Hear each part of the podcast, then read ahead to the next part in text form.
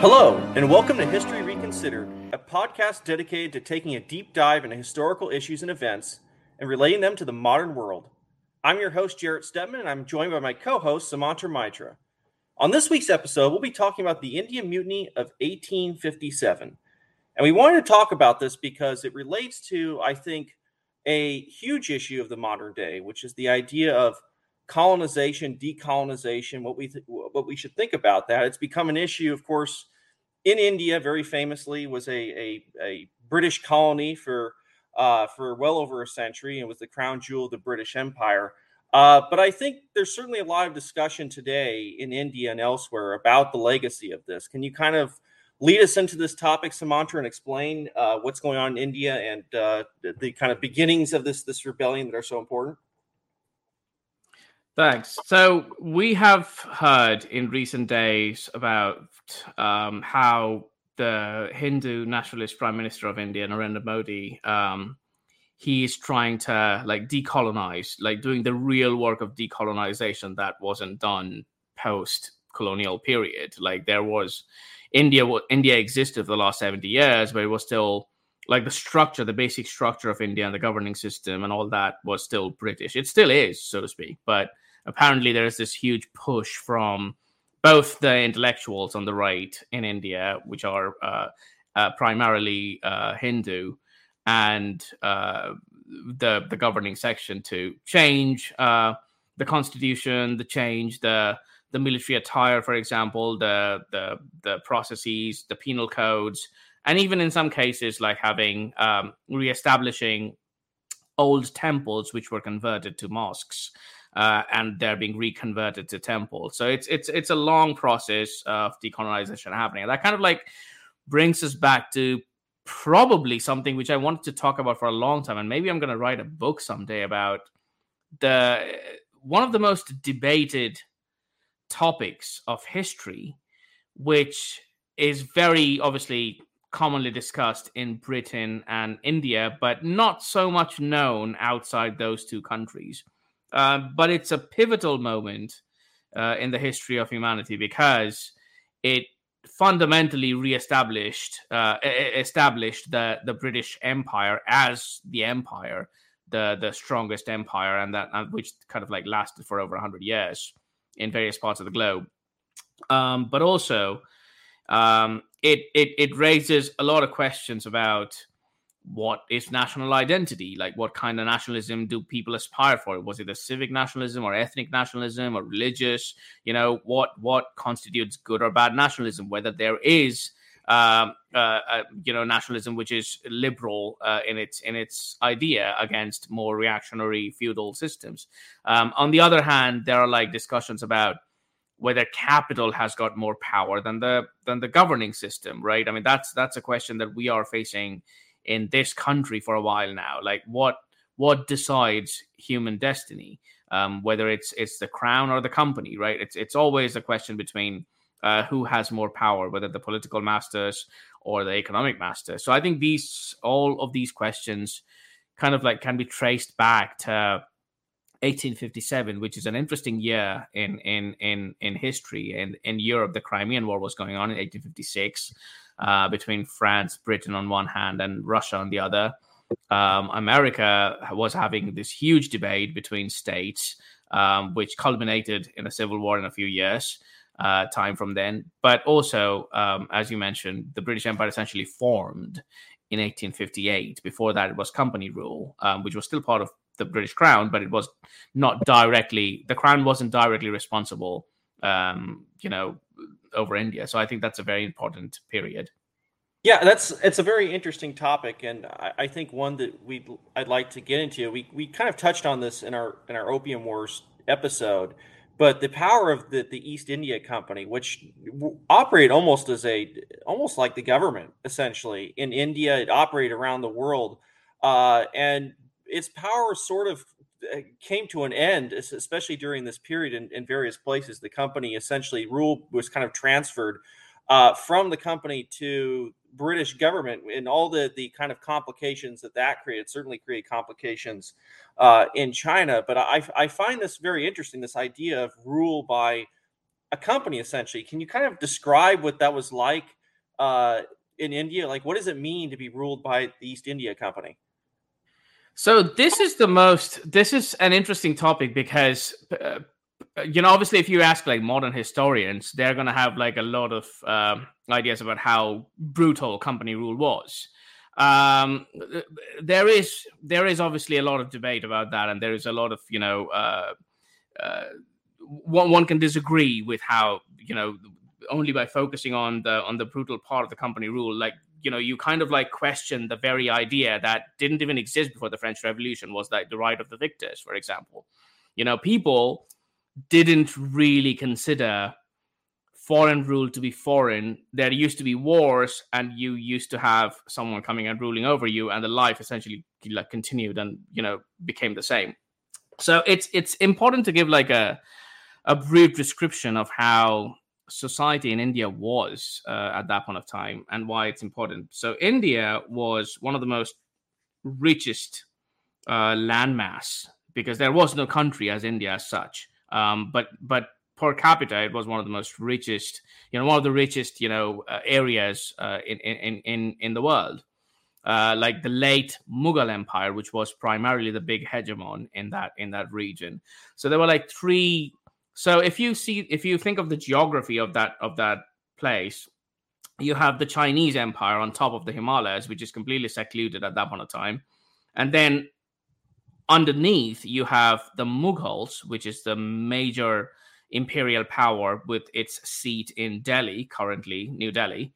Um, and then you have the Persians to the west of it, which is the biggest power. And then you have the Ottomans. So these were the three major powers and in between them there were like various different other powers so there were like the afghans there were like the duranis um, there were the marathas in the south there were the sikhs uh, and uh, you know, the bengalis for you know who were like previous islamic conquest who were like pushed out uh, by the mughals so that's how the system was the mughal empire started obviously as a foreign conquest like every other empire start, started in that part of the world. But eventually they mellowed down. And, and again i'm like compressing trying to compress like the like 600 years of history into like one paragraph. So you know you can understand we can we probably should have like a whole different episode on this one later on. But fundamentally what happened is unlike the other conquests that happened before where people used to come to india conquer take money rape loot take a whole bunch of money and then move back to their own wherever they were whether it was in Persia, you know, Nadir Shah, or, or you know, all that stuff, um, or, or Afghanistan or Tajikistan in Central Asia. Um, these people came and settled down, and not just settled down, they started to breed. Um, and then what happened was fundamentally the Hindu kingdoms of India were completely divided at that point of time because um, it was pagan culture and pagan religion so they had like different you know uh, and other than that they had economic issues. So the mughals were the were the only other power um, other than the mauryas which was like during the time of the greeks which consolidated the ma- major part of india into one singular political whole. Uh, this is important because after the funnily enough the powers which worked so hard to topple the mughals um, during the rebellion came back to the Mughal Empire and said, like, you need to take the leadership of this state because at that point of time, after 700 years of Mughal rule, they were the only identity the Indians had. But that's something which we're going to discuss later on.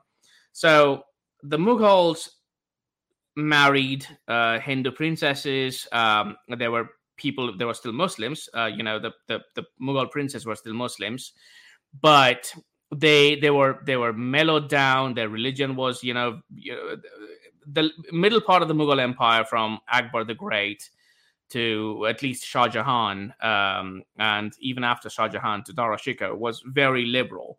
So they had you know lots of intermarriages. Their culture was very different. The political system was you know very mixed. Them their military was very the, the, the leadership of the military was joined. For example the courtiers were all Hindus in, in the Mughal court in Delhi, even though the emperor was Muslim. They had ministers who were who were Hindus. Um, treasury was uh, led by a Hindu, for example, under under Akbar the Great. So that happened, but because of that liberalization, they also kind of lost their martial sense. And they were so confident of their power at that point of time that other smaller powers started to rise up again on, on the periphery of the empire. So in the south, the Marathas, which was a Hindu kingdom, started to you know consolidate. In the east, the Bengalis started to consolidate uh, as a political power. In the north, the Sikhs started to consolidate as a political power. So they were like there was there was this constant bites and biting of chunks out of the imperial power. It's sort of like the you know the Roman Empire. Like they they were huge, overspread, mellowed down. Uh, you know the the late Mughal Empire was like ruled by weak, weak emperors, so they didn't really have the you know it's it's the same story in every empire, and that's what happened. And at that point of time. The most interesting thing happened in history. A European company came and got trading rights in various parts of India. At, up until that point of time, capital in India was never corporate. So capital in India was always individual, um, like most of the part of the globe. Like there were rich men who used to, you know, who were landlords, or there were rich businessmen, for example, in various parts of India used to do trade.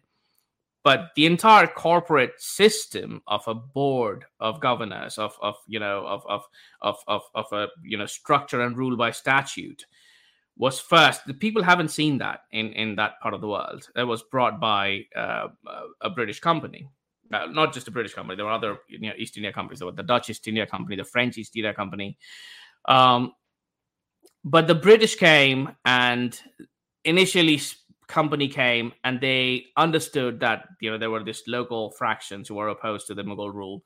So the classic, you know, British divide and rule, balance of power. It was like it was instinctive in British blood. So that started, and obviously because you know people hated the Mughal so much because you know they were they were living under the Mughal rule for 700 years, even though they had no idea like you know that what what might come after. But it, it it's instinctive. It's there was there was this anti-incumbency factor in, in in in the mughals. So they started to side with the british and they they saw foreign technology which they never saw before. You know they saw military power which they never saw before. Industrial you know revolution changed garments and structures and and you know that kind of stuff. They were getting more money from the british for selling their stuff than they could have had on the Mughals, who couldn't even control the bandits, for example, the Thuggees, You know, in their trade routes, the British provided that sense of order in various parts of the parts of the globe. But overall, the company became a powerful force, tried to conquer parts of the globe, got beaten back um, by the by the late Mughals. Even then, they were like massively powerful, so they beat back the company. So they kind of like settled down for a hundred years after that, where they didn't try to conquer anywhere. After that, in 1757, by that time, the entirety of India was like fragmented. There were all these various powers which were trying to like take power away from the Mughals. They succeeded. They had their satrapies. They had their small kingdoms in various parts of the world, uh, various parts of that of, of, of the region. And then the Brits made their big ploy in conquering Bengal, which again happened in a like in a fluke. Uh, the British were not supposed to win that war. They had 300 European soldiers but the other side was divided by in infighting and the technology was bad and they had the, the, their strategy was bad and it rained the day before so the british had technology like simple technology which was because of the industrial revolution. They had tarpaulin packs so they could cover their gunpowder which the other side couldn't. So their gunpowder was you know uh, soggy and they couldn't light up their cannons and their cavalry charge was like tore through by british cannonade um, under clive. And that's how Britain formed company rule in the eastern parts of the parts parts of the of the country. Calcutta was the capital, and that's you know that that was the first example. And probably in the future, like it's a, it's a debate that we are having now, is like how do we visualize Wagner, for example, of, of Russia or or Erik Prince's you know uh, company, and how would we see the future company rules that might come? Like there, there are talks of a trillionaire uh, who might be the world's first trillionaire in in human history. You know what happens when he buys a company, forms an army, and takes over parts of Africa, for example. So those are all the things that which are historical, but something kind of like a shadow of what we have seen before in the British rule. It was a corporate structure, extremely efficient, ruled by decree, had a had a had statutes. You know, people were all equal again something that indians never saw before um, and they were military capable. So it was it was like libertarian dream, for example, like company rule in, in a way. it's very interesting because I mean, you know, many might ask, you know, how on earth do a few thousand people seemingly rule over 250 million. I mean, it seems beyond belief. I mean, I think the, the question is, well, why didn't they just all gather together and overthrow their overlords? I think the, the answer to a certain extent is they didn't necessarily see it that way. And also, and there were, this is how kind of how things were done. I mean, a lot of uh, nations, kingdoms are ruled by a small uh, ruling elite. I, I would actually compare the situation that took place in India very much uh, to what happened in the Americas after the arrival of, of the Spanish, after Hernan Cortez came to the Americas. One wonders, you know, how does Hernan Cortez, the small uh, group of 500 Spanish uh, soldiers, uh, conquer the Aztec Empire? Well, the, the reality is a lot of the other uh, outlying people. They didn't particularly like the Aztecs. They had many historical reasons to deeply dislike them. It was very easy for a group of uh, Europeans from a far off place to uh, joined together with many local individual powers who had reasons not to like the the imperial power in charge, and it toppled that. And they saw uh, benefits by being having the Spanish at the top of that pyramid rather than the Aztecs. And it seems like it was a similar situation in what we call today India, where there isn't some kind of united nation. It's not like a single unified group of people who all call themselves Indians and all have a certain way of living. They were divided by religion, by locality, by uh, by point of view, and so many other ways. So to even look at it like, well, 250 people ruled by a few hundred doesn't really take into consideration just how different those people were, those 250 million. And so it really makes sense that uh, a country like uh, uh, like the British Empire could step in, especially with a, a highly functional system of, of, law and governance, a, a, a wealthy system that created wealth not just in, in their own country, but in the colonies that they touch. And I can understand how this system would be highly appealing to those uh, living in, in a far off place. I mean, it must have been such a strange experience having these people from from from from England show up in a, in a place like India uh, no contact between the civilizations before suddenly thrown into contact, uh, but drastically changing the world that those people understood at that time. And of course, thrown into that, you have on top of that the layers of conflict between the European powers that show up with their own kind of versions of that colonization, as you mentioned, uh, with with the French and the Dutch. Um, can you can you kind of talk through? I think what's what's really important in this is the kind of conflicts leading into the 19th century. I think that that is really where things start to I mean where, where British rule is really becoming solidified in India. It's it's identified with being a large part of the maybe the crown jewel of the British Empire. Um, can you kind of talk about kind of the lead up, uh, you know, to the, the main topic of the evening, which is uh, the, the eventual mutiny of 1857, you know, its relation to modern nationalist movements. Can you kind of talk about the lead up in those years uh, just before tensions really started to break out? Yeah, I think you raised the, the the the thing that bothers me so much about the post-colonial idea of of uh, the Europeans just came and colonized everywhere, you know, and that it's it's just a very simple, you know, question of oppression of you know, oh, these people uh, came and they took everything from us. That is just simply not true. You know, the colonialism is such a complicated phenomenon that happened for such a long period of time with so many different factors imbibed in it. Just I mean, forget about the rest of the world. Just if if we just concentrate on India, first of all, you're absolutely right. There was no such thing as Indian national identity. There were not. You know, there were Maharashtrians, Marathas, there were Mughals and Muslims, and there were Hindus and Bengalis and Sikhs and Punjabis and, and different parts of the world. They they they thought of themselves, Bengalis thought of themselves as Bengalis first. There was no idea of India per se. Yes, you know, historically, you know the Bharatvarsha and all that you know Vedic idea of of the of the landmass being like the majority of Hindu, but but that those are you know it's the same idea of, of of like a mythical Greek, for example, right? I mean it's it's it's it's it's yes, it's true, but also a bit more complicated than that. But more importantly, uh, questions of modernity cannot be answered without the economic angle to it. If you the the the biggest thing that happened in in that time was the bifurcation of uh, an elite, which was essentially toppled by a counter elite, with the help of the Brits. So the British people, people used people usually think that the British came and became the elite of, of that of that place. That's not strictly true. The yes, the Brits changed a bunch of stuff. They incorporated penal code and modern, you know, judicial system and all that kind of stuff. But overall, they didn't really touch the social structure of the country.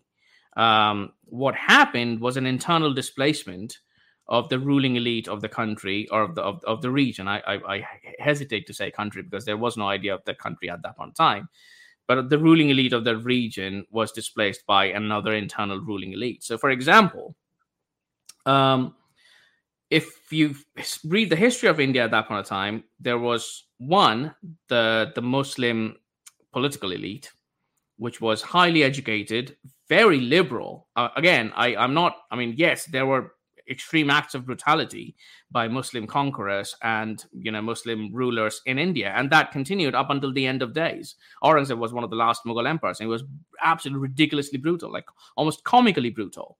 Um, but but overall, when we talk about the elite system, like the the court poetry was Persian, there was beautiful literature coming out of the Muslim courts. There was uh, clothes, muslin, which was like you know designed and decorated. There were architecture, which was beautiful. Um, you know, the, so the, the Muslim power, the political elite of that country was very polished, very civilized. It's kind of like a late Ottoman. You know, they were like very much you know they're very elaborate in their in their mannerisms and and and literature and talks. And then you have this latent Hindu elite, which was always already there, and they were the original, you know, native Indians, for example. They had massive amount of money uh, because the the business class was very Hindu. Uh, you know, the the you know the traders and the businessmen were all you know North Indian Hindus.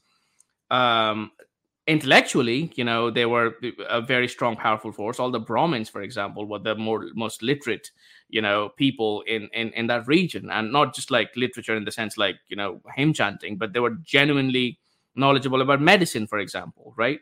So they had so there was this you know bifurcation of of the Indian elites between the the ruling Muslim elites in majority of the India and the Hindu underclass, but also within that underclass, uh, an elite which has pretty solid consolidated amount of power. And then you have the British come in. And then some of the Hindu elites, which see, for example, religious taxes imposed on them by the Muslim elites, they think, hang on a minute, these guys are coming from outside and they're very liberal, right? So we're going to use them to kind of like consolidate our power. So essentially, in the Battle of Plassey, for example, the Muslim Nawab, who had the big, the big army, was about to face the tiny British garrison, but the British garrison was fundamentally held by Hindu businessmen. People don't talk about those things anymore because, you know, obviously now it's like just a simple, simpleton idea of binary oppressor and oppressed, but that's not the case. Um, but on the other hand, also, even within the Hindu elite, there was this system where the more moderate and westernized uh, Hindus were actually kind of seeing the dark sides of their own own system. For example, uh, widows couldn't remarry, right? So it, the people who were on the forefront of that fight, again, widows, you know, having uh, rights as as the men folks of their of the society, were essentially Western educated Hindu Brahmins, like who were very highly literate, very knowledgeable, a lot of you know monetary power, uh, and they were the ones, you know, they were the more liberal ones. So, for example, there was this beautiful paragraph in a letter uh, by Raja Ram Mohan Roy, who was a who was a ruler in, in the eastern parts of India at that point in time, who was writing a letter to Lord Amherst. So the funny thing about the Brits were like they said, "Fine, we're just going to come and let the schools continue as as it is. We're not going to impose a system of education on them." And then there's this Hindu king who's writing a letter to Lord Amherst, starting by saying, "Your Lordship." As a foreign ruler who you, you, have no idea of how the society is run in these parts of the world. So it is my duty and privilege to help you understand so that you change all the things. We don't want to study Sanskrit. We want science colleges. This is this is from a Hindu king. You know, it's it's absolutely fascinating. There are letters of that in the Victoria Memorial Museum, you know, where, where you can read the, the archival evidence of educated Hindus asking the British to reform and transform the society. And that continued under company rule, for example, for almost 100 years, but from 1757 to 1857. In between, there were obviously the French and British conflicts.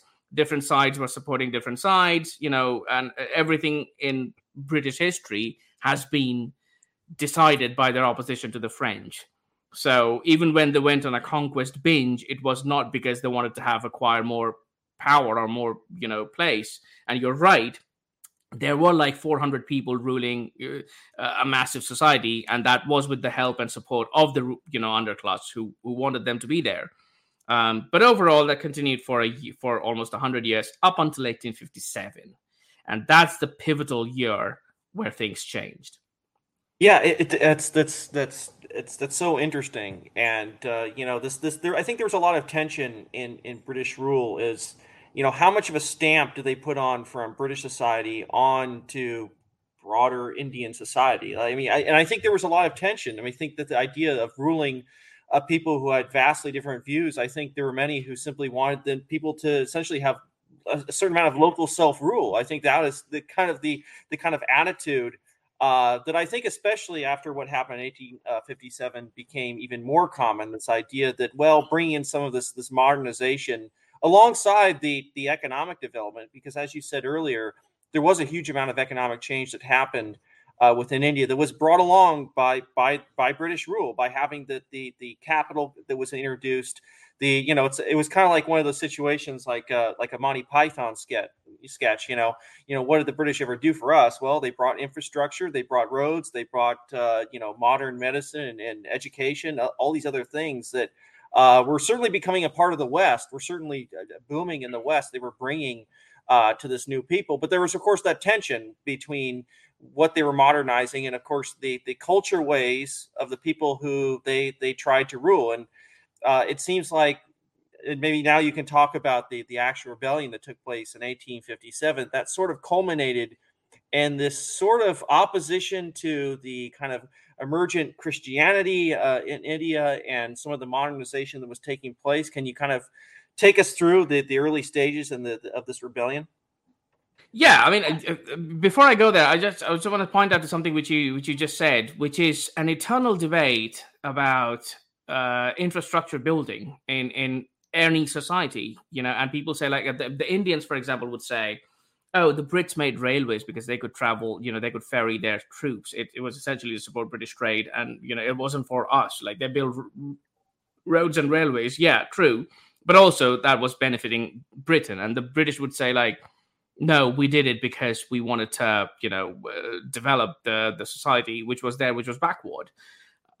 The answer is neither it there was no plan in in you know there was no grand plan on any side that you know there was no 100 years of you know oh we're going to start in 1757 we're going to end at 1857 in like this part this amount of railroads. Like and no one had that foresight to see what would happen in 100 years time.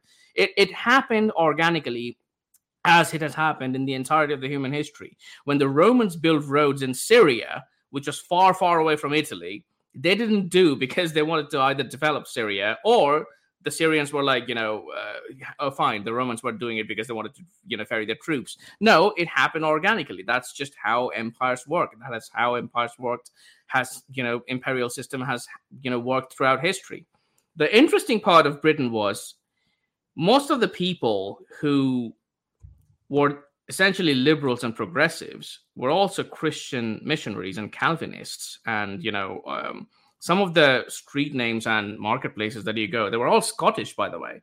Again, this is another irony that we need to address someday in some other episode about how Scotland says they are victims of colonialism, but fundamentally, they were the ones who were running the empire um, from both the Christian missionaries to people who are like, you go to Calcutta, the place which is called New Market now. It's fun. Its original name was Stuart Hogg Market. Who was Stuart Hogg? He was a Scottish guy. You know, same with David Livingstone in, in Africa. But anyway, a separate story. The the the the people who actually opposed tinkling with Indian society too much and said that fine, if they want to burn their widows, let them, were the conservatives in Britain because they were like, you know, we don't need to care about that as well as we are getting money. Fine, we don't need to, you know, change Indian society. It was the progressives, it was the liberals, it was the Christian missionaries who were like, no, hang on a minute, we we can't allow just like someone you know James Napier when he was walking in India they were like he was confronted by a bunch of people who said like we, it's our custom to burn widows and you have to allow that. And Napier said it's your custom to burn widows and it's our custom to you know make a gallows and hang you. So you can follow your custom and we're going to follow ours. And that, that this is essentially how social change happened in India you know by by by guns you know? And it's, and with the support of local you know liberals who are like Ram Mohan Roy was like no we don't need we don't need to go back to those days you know of a feudal system. We need modern society. We need trade. We need industry. We need you know uh, all this kind of thing so 1857 volatile year britain focused in the european theater with, with the massive russian threat people again people forget that russia was throughout history one of the biggest power in Europe. It still is, but I mean, post Napoleon, it wasn't just Britain. You know, Britain was focused on the empire throughout, you know, seaborne trade and all that. But it was Russia, which was the hulking, you know, land hegemon, which has always been there, trying to focus on Afghanistan or Persia or India, and that was the, you know, British worry, not the French decimated. It was Russians. Uh, the Great Game in Afghanistan, all that. So Britain focused in 1856 Russia. In the meantime, a couple of things happened in India. One, uh, because the Mughal Empire was so decimated, and as we talked about the two different set of elites in India, the political elite and the and the mm, financial elite, the political elite was on both sides, whether there was the Hindu Brahmins or you know the upper caste in the Hindu society or or the Muslims, they were like, you know, this can't continue. We we don't have any power anymore. You know the the financial elites are fine. They are supported by the brits. The brits are not you know they're, they're tolerating that because you know they're they're traders. And they're getting businesses and they're you know exporting and importing and they're having a great life the literary elites are fine you know they are happy with their social reforms but the the only elite people who are losing power under britain are the political elites who used to actually rule the country in various parts so there was this huge discontent on both between both the Hindus and the Muslim populations in those days. Military, for example, in the East India Company in Bengal, under the Bengal presidency, was segregated um, because you know lower castes weren't allowed to even sit with the upper caste Hindus, much less go to war side by side. You know, you you if you cannot touch me, how can you be in a foxhole with me, right? I mean, that, that's the that's the, that's the that's the weird kind of thing and that's just the Hindus. Like obviously there were like other dynamics between the Sikhs and the Muslims, yada yada. So that's so there was this huge discontent in um, within the elite system. The second was um, the financial elites were happy because the Britain because British system was like transforming the society to a more modern society. And the proximal cause of this conflict was uh, a gun so the Enfield rifle, which was introduced for the British Army, for the presidential armies in Bombay, Madras, uh, at that point of time, Madras, now it's Chennai and Calcutta, uh, had grease in the cartridges. No one actually knew what the, that grease was. The Hindus thought it's made from beef, which is forbidden. Uh, the Muslims thought it was made from pork, which is forbidden. So, so the soldiers had to buy that grease and there was this huge controversy that spread throughout the presidential armies that this was a deliberate idea by the Brits, so that like you know the both the upper caste Hindus and the upper caste Muslims, the political elites, are going to be like, we're not going to use the guns, and they're going to give the guns to lower castes, and they're going to take over. So that was the fundamental conspiracy. Uh, it actually started in a street fight so there was this guy who was drunk in in Calcutta or well, nearby Calcutta, and he he was from an upper caste, you know, Hindu soldier who got into a fight with a with a lower caste trader somewhere, and, and the lower caste guy was like, "You don't have a caste anymore because you're biting, you're chewing that cartridge." So that's so for all the you know political discontent, it fundamentally started with a street fight. Like it, it's the it's the most baffling you know thing that happened in in the mutiny. So yeah, it started. Yeah. Sorry, go on. Yeah, it's it's interesting because I mean, you, you talked about how the, the, the, military was kind of segregated, and and I, I guess what's true is the British, they basically were arming and uh, supplying these various groups who were fighting not just locally, but I think wasn't there a lot of concern that they would be deployed overseas too, and that that would further upset the kind of caste system that they had. I mean, wasn't that part of the, a huge part of their concern? That's right. Um, the Muslims, by the way, didn't have that problem because their religion doesn't forbid them to to cross uh, what they used to call Kalapani, which is like black waters, like the sea waters. Like it's fine to go from one part of the of the land to the other, but for the Hindus, but you know, some of the Hindu castes, you know, because Hinduism is not like a you know unanimous religion. There, it's a pagan religion, so there are like different gods and different segments and different sections of that. But part of that part of that you know society was you know they, they were opposed to to be on a ship because they thought you know they're going to cross water and that they won't be able to come back and that's that's the end of their because they have to be cremated in the land which is nearby where they were born. So that was there obviously but but essentially the biggest issue that was there proximal cause was obviously the guns but the underlying cause was a lack of identity. And that was that's the most interesting thing, which neither the Hindu majoritarians uh, will talk today, or uh, or the Muslim elites in Pakistan will talk. But what happened is because there was no identity of Indians at that point of time, the only identity, the only banner under which everyone could fall through in their muscle memory was the Mughals the same power that everyone for 300 years tried to tear through. So think of it this way imagine Europe in the late Roman period, right? There are like Visigoths and, you know, barbarians and everyone trying to tear them through. And then there's this massive foreign power which comes on top of them and say, like, we're not going to do anything. We're just going to, you know, help you do trade and then there's this internal revolt and the visigoths and all these people who were tearing the roman empire are like we don't have any identity european identity is essentially roman so we're just going to prop up a roman king and you know fight under his banner so that's essentially what happened i mean that's sort of that is a bit of what happened in europe where a lot of the kind of breakaway nations that tore apart the roman empire yeah. pick up the mantle almost of the Roman Empire. They take up the for and I mean some of the phys- literal physical elements of the Roman Empire that are left behind uh, but yeah. picking up the the names, the customs, even though as peoples they were just you know the barbaric pe- peoples on the fringes, they actually pick up the mantle and see that as a unifying identity, and so it, it makes sense that that was simply replicated.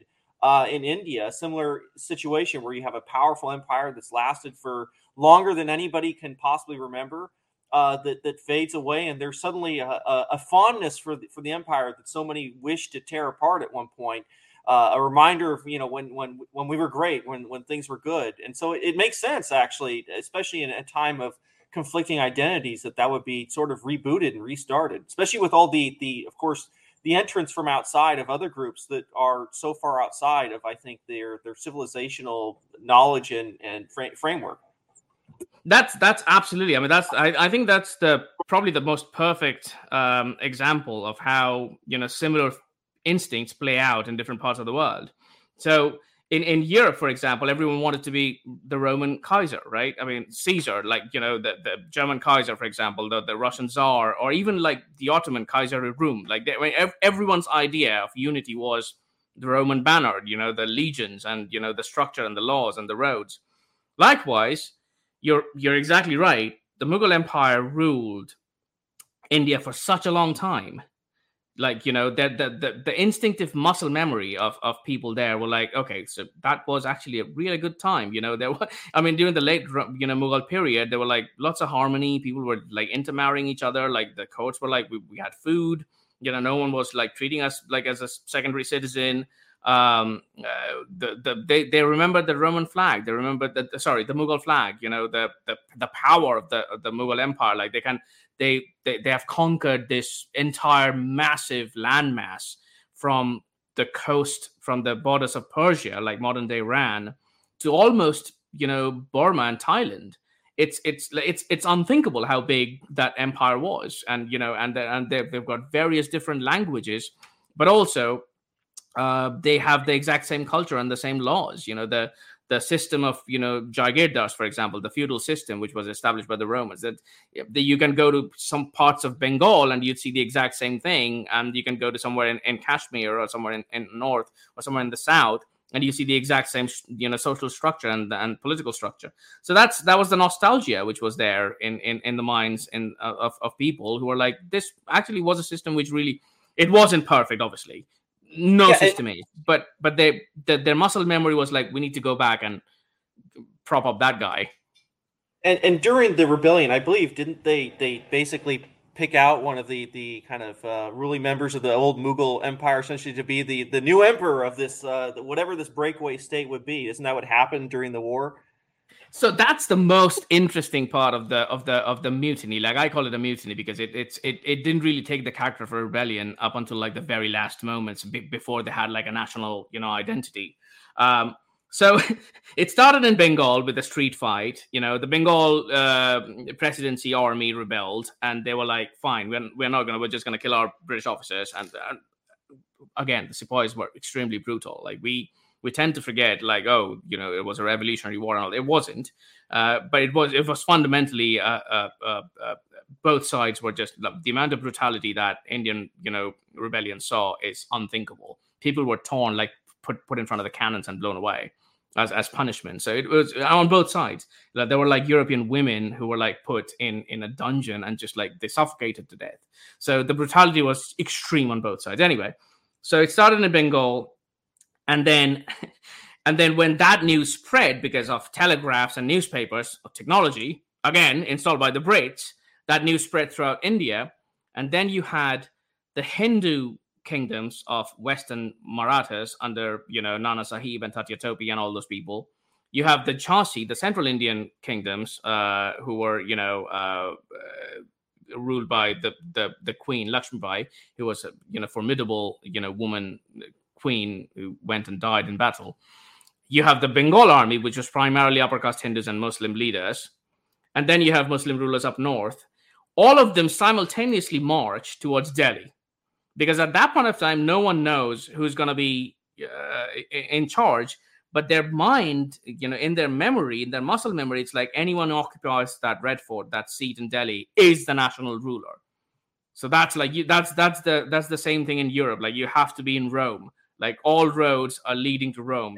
Everything leads to Delhi. Like you have to be there. You have to. Take, and they go there. And at that point of time, it's it's it's very tragic. If you visit Delhi, if you visit the Red Fort, they have this beautiful evening uh, uh, show where where you they, they show how this once formidable empire, the Mughals, and the princesses are like crying and they can't feed and they can't eat, and and someone is fighting outside the castle, and they come and say like, "We need the king's justice, the emperor's justice," and the emperor is like, "I don't have any rate outside my castle. I can't go and you know I don't have the power." It, it's it's ridiculously tragic, um, but but then all of these forces come to Delhi and they prop up this old 80 year old guy who can't even see properly or hear properly. I was like, you know, you have the bloodline of the Mughals.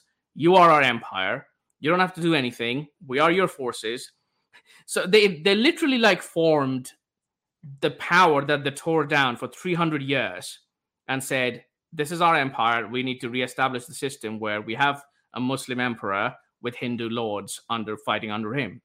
And that where that was when the rebellion became a rebellion fundamentally and they had this national identity so in a way it's interesting to say that yes that kind of propelled these people to have this singular identity but then the second question that automatically comes after that is like that's not the indian identity they formed but that was the muscle memory of the mughal empire so they wanted to go back to the mughal empire yeah funny it, it, yeah 80 year old guy, uh, maybe high on opiates, who can't really see. Uh, they try to put him in charge and uh, and to lead this rebellion. I think it's very very interesting.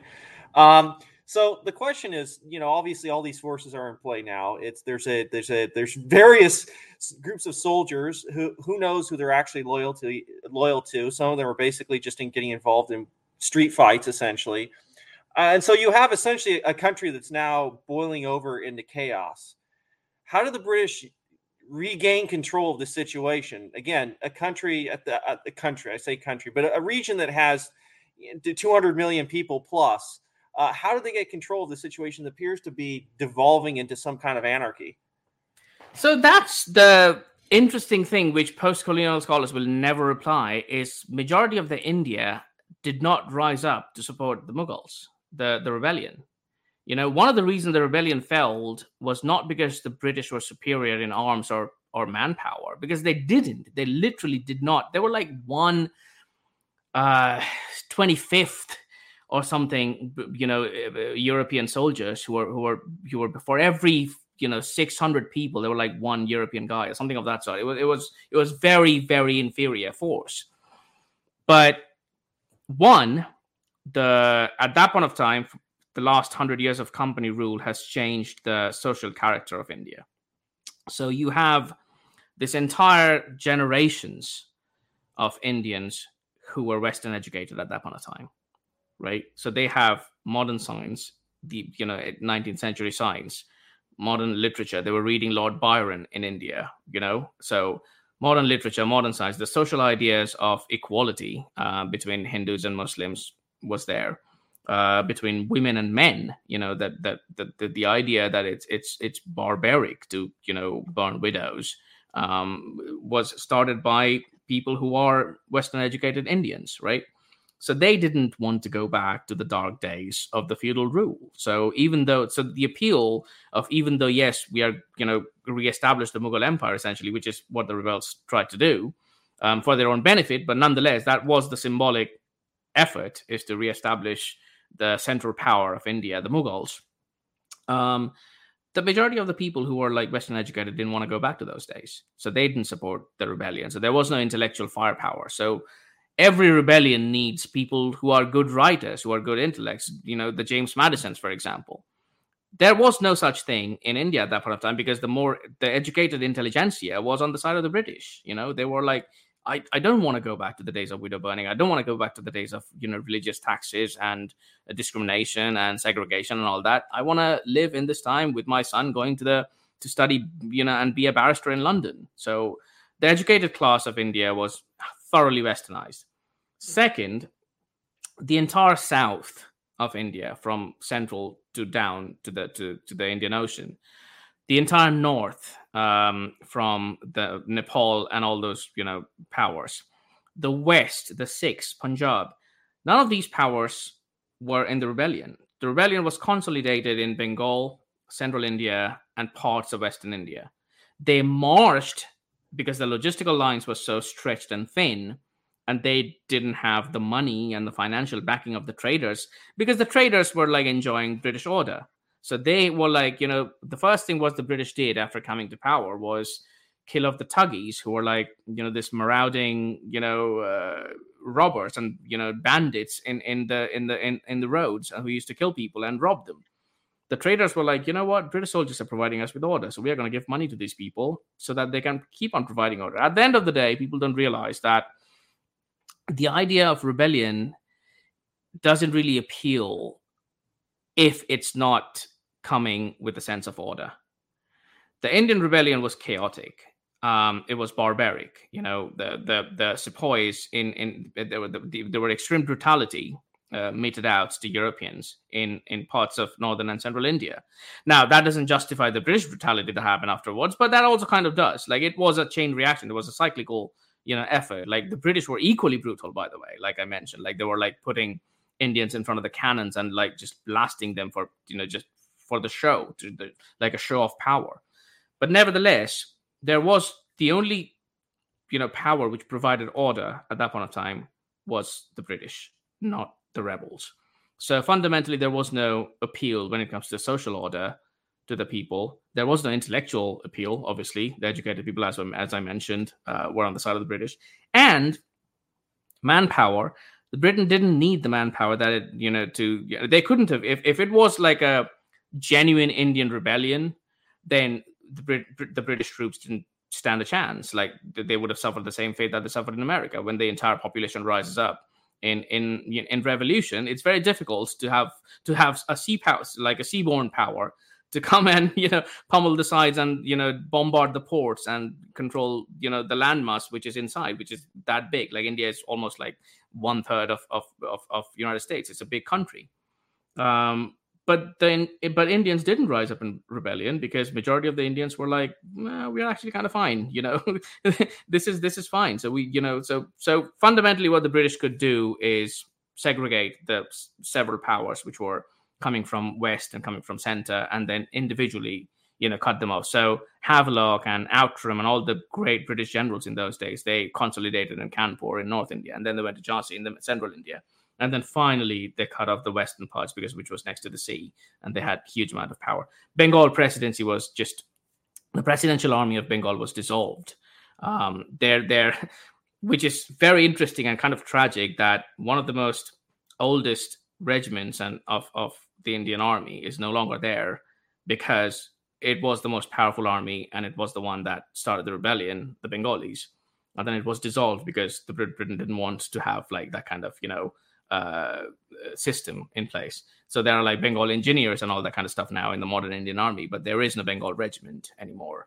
Uh, there is the Maratha regiment, the Rajput regiments, but no Bengal regiment anymore in the Indian army because that it was when that was dissolved. Interesting. It's almost like uh, the Seventh Cavalry in the, the U.S. after the, the destruction of Custer. Um, I, I, find that very interesting. Um, there are so, so, many parallels to America. It's just unthinkable. It is. It's it unthinkable. Is. I, and I think a lot of Americans don't really understand that. I think they don't know a lot of this history, which uh, I think has been excellent about about you discussing this in general. So, so talk about what kind of the aftermath was. This like what what changed you know, following, you know, the okay, so the rebellion is is put down by by the authorities. The British kind of regain control and sort of change some of their policies in dealing with India, which makes sense. Obviously, there was this massive catastrophe. I mean, they almost lost, uh, which was a significant part of the empire uh, in a puff of smoke. Obviously, they made some changes into how they they ruled in the region and how they they operated. Can you can you kind of talk through that? Yeah, I mean, militarily, you're absolutely right. It it was one of the toughest wars in the history of the British Empire. Like uh, the amount of effort it took for Britain to regain control of of it it it the the official war was over in a year in 1858, but it continued up until like almost 1860, um, which is around the time when civil war kind of like was beginning to start in, in the US, which it's again, it's it's just fascinating how the you know forces of modernity and technology changed uh, battlefield. But anyway, um, but the it shook the foundation of the of the of the empire of of you know of the before that you know it was ruled by a system of governor generals and you know the company ruled where there were like the, you know different the, so there was this bengal presidency and there was this madras presidency and bombay presidency and the three kind of like on three sides of India, and they used to have like control over themselves, you know, through telegraph and railways. And then you have this this um, uh, smaller kingdoms which are like under the sovereignty of the under the suzerainty of the of the British company, uh, which provides order. But at that point of time, London realized that that is not sustainable anymore um, for two reasons. One, the they had to um, privilege those people who sided with them in the rebellion. So, in the minds of you know the elite in London, it was like you know we couldn't have won this war without a section of the privileged Indian liberals, for example, or or you know the the educated uh, businessmen and kingdoms and all these people. So, at that point of time, what Britain did was change the governing structure of India. So, for example, um, the Indian Penal Code was established in 1860, um, three years, you know, after the mutiny, which is uh, uh which for the first time since the Mughals, there was this consolidated rule of law and the courts and systems.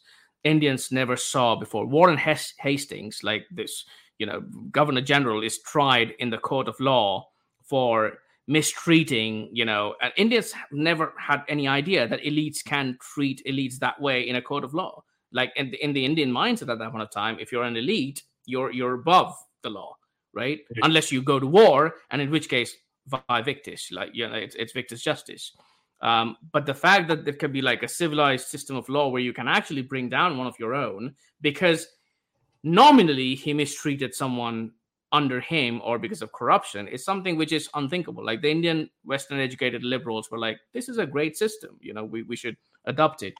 It's and something that Brit- I know reading yeah. from Edmund Burke, of course, who railed on against Hastings. I think Americans kind of remember yes. this uh, as as the great champion of American liberty, but they forget about how he was a champion to a certain extent of liberty in, in, in India as well, because yeah. he went after a corrupt official. You know, again, as you said, it's something that's so unheard of in many societies in which a member of the league can be essentially cast out for for doing individual injustices. That's right. Um, you know, and this is unfathomable. Is you know, as we kind of touched on in our in our opium wars episode. I mean, yep, a lot yep. of justice is doled out in, in, in, within community. There's no sense of individual justice in the sense, but this is a very Western uh, trait that, of course, the British Empire and British society had uh, more generally. So undoubtedly shook up a system where you could say, hey, look, you can criticize those who are in charge or in power. You can say that there's a, a universal standard of justice that from the lowest to the highest, all will be held accountable to. Uh, that's that's a transformative set of ideas. I think it's taken as Absolutely. natural in the West,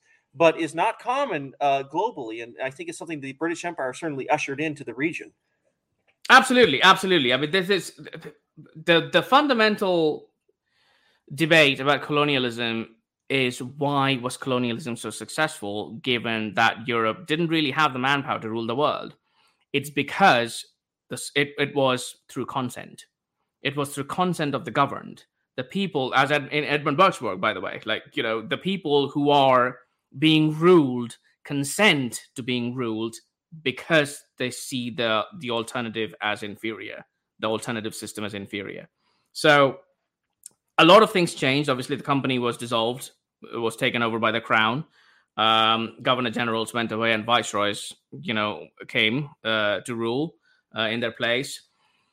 But most importantly, society became a lot more equal um, after the Raj came. Like the, the the the colonial exploitation that is you know associated with Britain with the with the East India Company and with with the you know cutthroat competition and all that kind of stuff went away. Magistrates, doctors, army leaders, you know, lawyers, barristers, they were all Indians at that point of time. So the British instituted this system of educating this entire mass of country and having this massive bureaucracy, which, by the way, then became the backbone of the empire from Fiji to Uganda to the Caribbeans. You know, you you it was the British who exported this massive mass of people who are heavily educated, extremely powerful, with lots of money to be the governing system in places where there literally wasn't much civilization. You know, Uganda was, you know, even now, like, you know, majority of the Ugandan doctors, for example, are Indians, you know, uh, and that's a legacy of Britain. Like, that is the reason why the mutiny is so transformative for the globe is because it initiated a system through which the imperial backbone was essentially consolidated in India, and then that spread across the world. So when people talk about the British manpower, they talk about the production in India or the, or the, trades or the or the military which fought in Italy and Germany and various parts of North Africa. But that wasn't the the the the the, the crown jewel was not that. The crown jewel was the educated, intelligent people. Indians exported brain. They have throughout history done that kind of like doing that now either you know as well in a way which is kind of funny we, you know, there, there's this this idea of you know someone who's a techie you know is going to be an indian because you know that's just how uh, you know society has developed. But but it, but fundamentally it, it is kind of same. Like i mean they it wasn't an empire ruled by one single individual or ethnicity. It was kind of like a collaborative effort, effort where you have people who are just just hugely educated in various parts of the globe running a system which they probably never have seen on their own you know? So i think that was the biggest change that happened. And obviously at that point of time after the american civil war britain got overstretched. You know one of the big good things about the crown taking over is the crown taking over with all the law and all the good things that come with it but also before that the crown could lead on to the companies to do stuff on their on their behalf. But at that point of time the crown became the behemoth the the leviathan you know that the globe spanning power that ultimately was you know its downfall because it empires if they don't get destroyed by warfare they get destroyed by overstretch which is again something that we have uh, a reflection in our modern times and and you could say too to a certain extent uh, product of you know we, we talked about the idea of uh, of self-government and law and to a certain extent the imperial system sort of created some of the nationalisms that kind of erupted especially in the late 19th and early 20th century, including in India. Um, you know, we see you know most of the empires of the 19th century were, were gone by the mid 20th. In fact, you could say the only European empire that actually still existed was you could say maybe the Soviet Empire because it had a, a ruling right. totalitarian ideology that it could rule over many nations of many different people through that ideology. Of course, that system ended up uh, being exhausted too. And so, to a certain extent, it's a product of maybe even that kind of Western liberal mentality that produced the idea of, of nationalism. Uh, you know, people sometimes forget about this. That kind of brought an end to that that imperial system that, in many ways, worked for a very long time. Uh, but of course, you have these kind of nations that were formed out of that great empire, including modern day India, which you know owes a lot to its time under, under British rule, under being the British Empire. It's it's interesting, yeah. and I kind of wanted to end end the show because we've we've gone a little bit too long. But I yeah. would like to ask, you know, how does this relate to modern India? Is, and what's the kind of viewpoint that exists there, especially the kind of the, the kind of ruling kind of populist party that now exists under Modi? You know, how do they view their time under British rule? How do they view the kind of British cultural roots that that they do that do exist in India. I know, you know, this is the it's the most interesting question because it's a question of prediction of you know uh, and, and, future, which no historian in their right mind would want to do. But uh, it, it is fascinating how even Modi's party changed um, from how it was in the you know in the early 2000s during the George Bush period when they were like you know they were this modern western looking progressive all the call centers and you know business minded people um, and and they and they really understood the benefits of uh, of of of uh, of a of a one nation conservatism as we call in the West. You know this this idea that you know it's not it's not ethnic nationalism, but it's like civic nationalism, and you kind of like uh, incorporate all the good things that you have from your past, regardless of where you got that from. You know, the very fact that India has all the call centers and that you know and all the medical companies and all that kind of stuff is because uh, India per capita is the biggest country that speaks English uh, as as if not their first language, their second language. You know, which isn't an advantage for China. It's not an advantage for Philippines or Vietnam or Japan. You know, it, it's for India. You know, the Indian system, even now, the school system in India is probably more British than Britain you know, they they they they they study Kipling, which probably no British kid any you know reads anymore because it's too you know colonial. Um, so I think I think that's an advantage which Modi's party understood in the early 2000s. But obviously, this new political entity, I it's we will. you're right. We don't have much time to you know go through that maybe for some other day. But there's this beautiful letter uh, by a British imperial servant who talked about like how they used to sleep in a cottage outside in Africa and you know everyone loved it because no one you mentioned the Soviet Union. The difference between the British and the Soviet Union was exactly as we discussed. It was the consent of the governed. You know the Soviets didn't have the consent of the governed which was why they were so brutal and they forced the entire of Eastern Europe under their under the thumb. The Britain didn't have to do that. You know they could uh, a British guy can could sleep hunting somewhere in the in the jungles of East Africa without the fear of being murdered by someone, you know, because they were they were it, it was a it was a society that was brought together by, by, one system of law. And there was this beautiful letter where this guy was leaving Africa during the late 1970s when you know colonialism was getting over throughout the world, and he was writing, you know, that the sun is setting and I could see from the plane uh, and all these British families they're returning home, never to come back to Africa again. And they could see in the and they were like happy and they were like, yeah, we're gonna go back to London. We're never gonna come back to Africa. This part is over. And the sun is setting behind the plane, and he was like, I could see behind, you know, underneath it, a massive landmass and a very different beast is going to rise up from here, which no one knows how they're going to be. And that was written in 1970s. And I sometimes read that and think of modern day India and what's happening. And part of the reason India was divided was because there wasn't a sense of identity and nationality. That the sense of identity of modern India is a British construct. The moment you take it away, it's a different beast that we have no idea what's going to happen. Yeah. Well, this has been very interesting. I actually learned quite a bit from you uh, during this during this podcast. Um, do you have any recommendations for those who want to read more on the subject, I know I have some of my own, but book recommendations, as we normally do at the end of our episodes.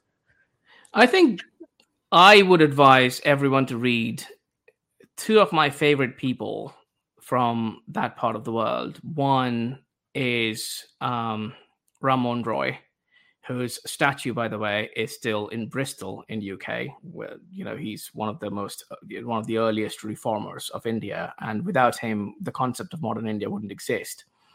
Um, and two is again, so it pretty much like covering the entire span. Uh, the the guy who was the last living intellectual of British Empire, uh, Nirad C. Who again died in Oxford, um, and his books about British Empire and what British society was is a fascinating glimpse. And it, it would probably give you a better idea of how the world was reading more more than reading any of the post colonial garbage. well, that's that's all, that all sounds excellent. Um, that sounds like a great read, and uh, this has been an excellent discussion as usual. Um, until next time, uh, join us again on History Reconsidered. Thank you so much, Mantra. Thank you.